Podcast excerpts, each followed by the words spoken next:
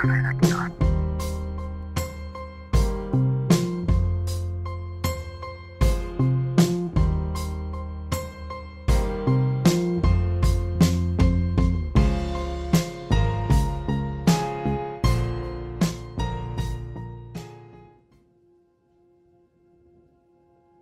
menudo hacemos énfasis en que los mayores asesinos seriales están en Estados Unidos.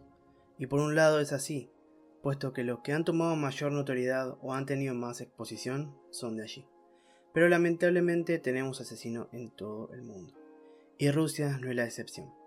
Con una larga lista de asesinos seriales, hoy nos toca hablar de uno de los mayores perpetradores contra la vida humana que ha tenido Rusia en su lista. Esta es una nueva temporada de casos criminales. Sean bienvenidos una vez más a Mentes Relativas. Mikhail Popkov nació un 7 de marzo de 1964 en Norilsk, Rusia, cuando la Unión Soviética aún existía y parecía no querer desaparecer. No hay mucha información acerca de su educación, pero más allá de eso se sabe que estuvo casado con Elena Popkova, con la cual tuvo una hija llamada Ekaterina. Popkov fue oficial de policía, y esto tiene un significado bastante grande ya que, como veremos más adelante, él estuvo, a su vez, interviniendo en ambos lados del caso, es decir, el suyo como perpetrador y como oficial de la ley. Su vida criminal inicia a raíz de una sospecha de adulterio de su esposa para con él. De entre sus víctimas, Popkov prefirió las mujeres, salvo un único hombre, un policía, las mujeres en cuestión tenían una edad que oscilaban entre los 16 y los 40 años, un rango bastante largo, ¿no? Este hombre creía que podía ser juez y verdugo de las conductas de las personas por las cuales todas las mujeres que asesinó eran prostitutas o mujeres ebrias, a las cuales este hombre las veía como inmorales.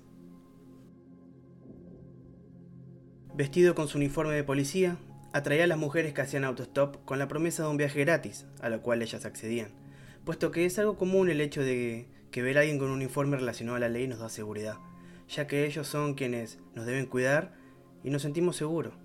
Pero Popcop se agarraba de esto y lo usaba de la forma más macabra posible, ya que una vez dentro del auto las mujeres no sabían el calvario que les esperaba, y el destino aún más fatal. Mijail utilizó armas e instrumentos muy diferentes para asesinar, desde cuchillos, pasando por hacha, hasta bates de béisbol y destornilladores. En el transcurso del viaje, comencé a sentir asco hacia estas chicas por su comportamiento despreocupado y no tuve más opción que castigarlas.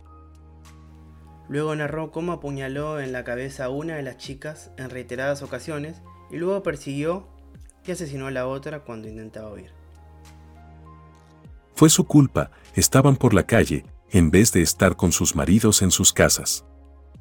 Aún así, su esposa e hija decían que Mijail era un hombre pacífico, tranquilo y amable, que no haría daño ni a una mosca.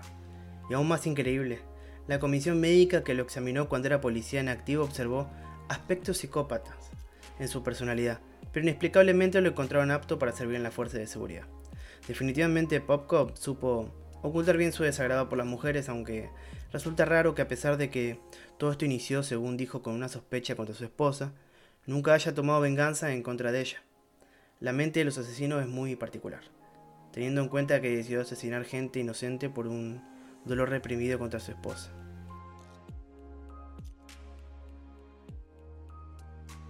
Un adolescente denunció el hecho de que había sufrido una violación e intento de asesinato por parte de un agente de policía, el cual se había ofrecido a llevarla a su casa cuando se disponía a volver a ella, después de haber pasado la tarde en la casa de un amigo.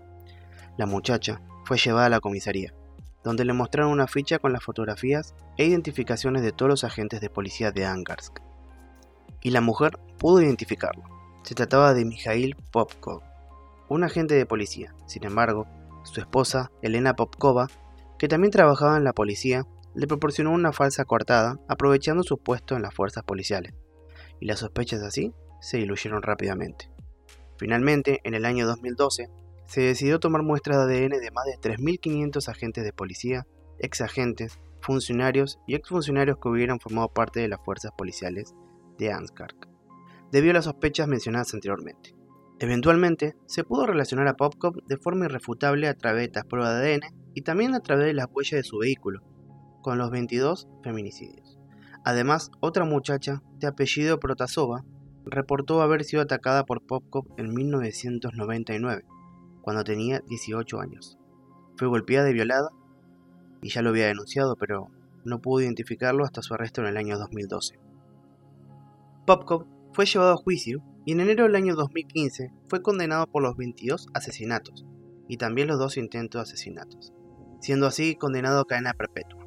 Sin embargo, dos años después confesó otros 59 asesinatos adicionales.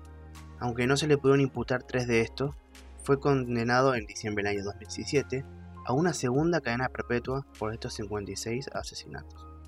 En el año 2020, Popkov confesó otros dos asesinatos adicionales de la década de los 90 que no han sido probados hasta la fecha. Y se cree que lo hizo para tomarse unas vacaciones a través de la investigación, extradición y juicio por estos dos asesinatos, después de haber estado 10 meses cosiendo uniforme y mascarillas para el sector sanitario ruso en plena pandemia por COVID-19, en una colonia penal de trabajo forzado llamada Torbeyevsky Central en la región de Mordovia.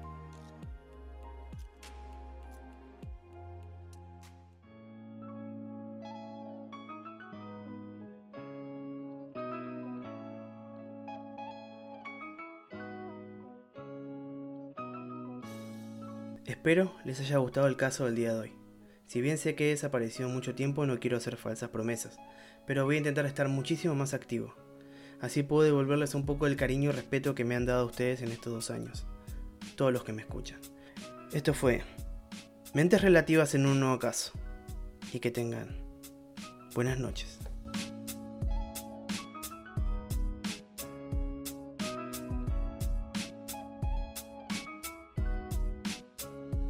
Mentes Relativas.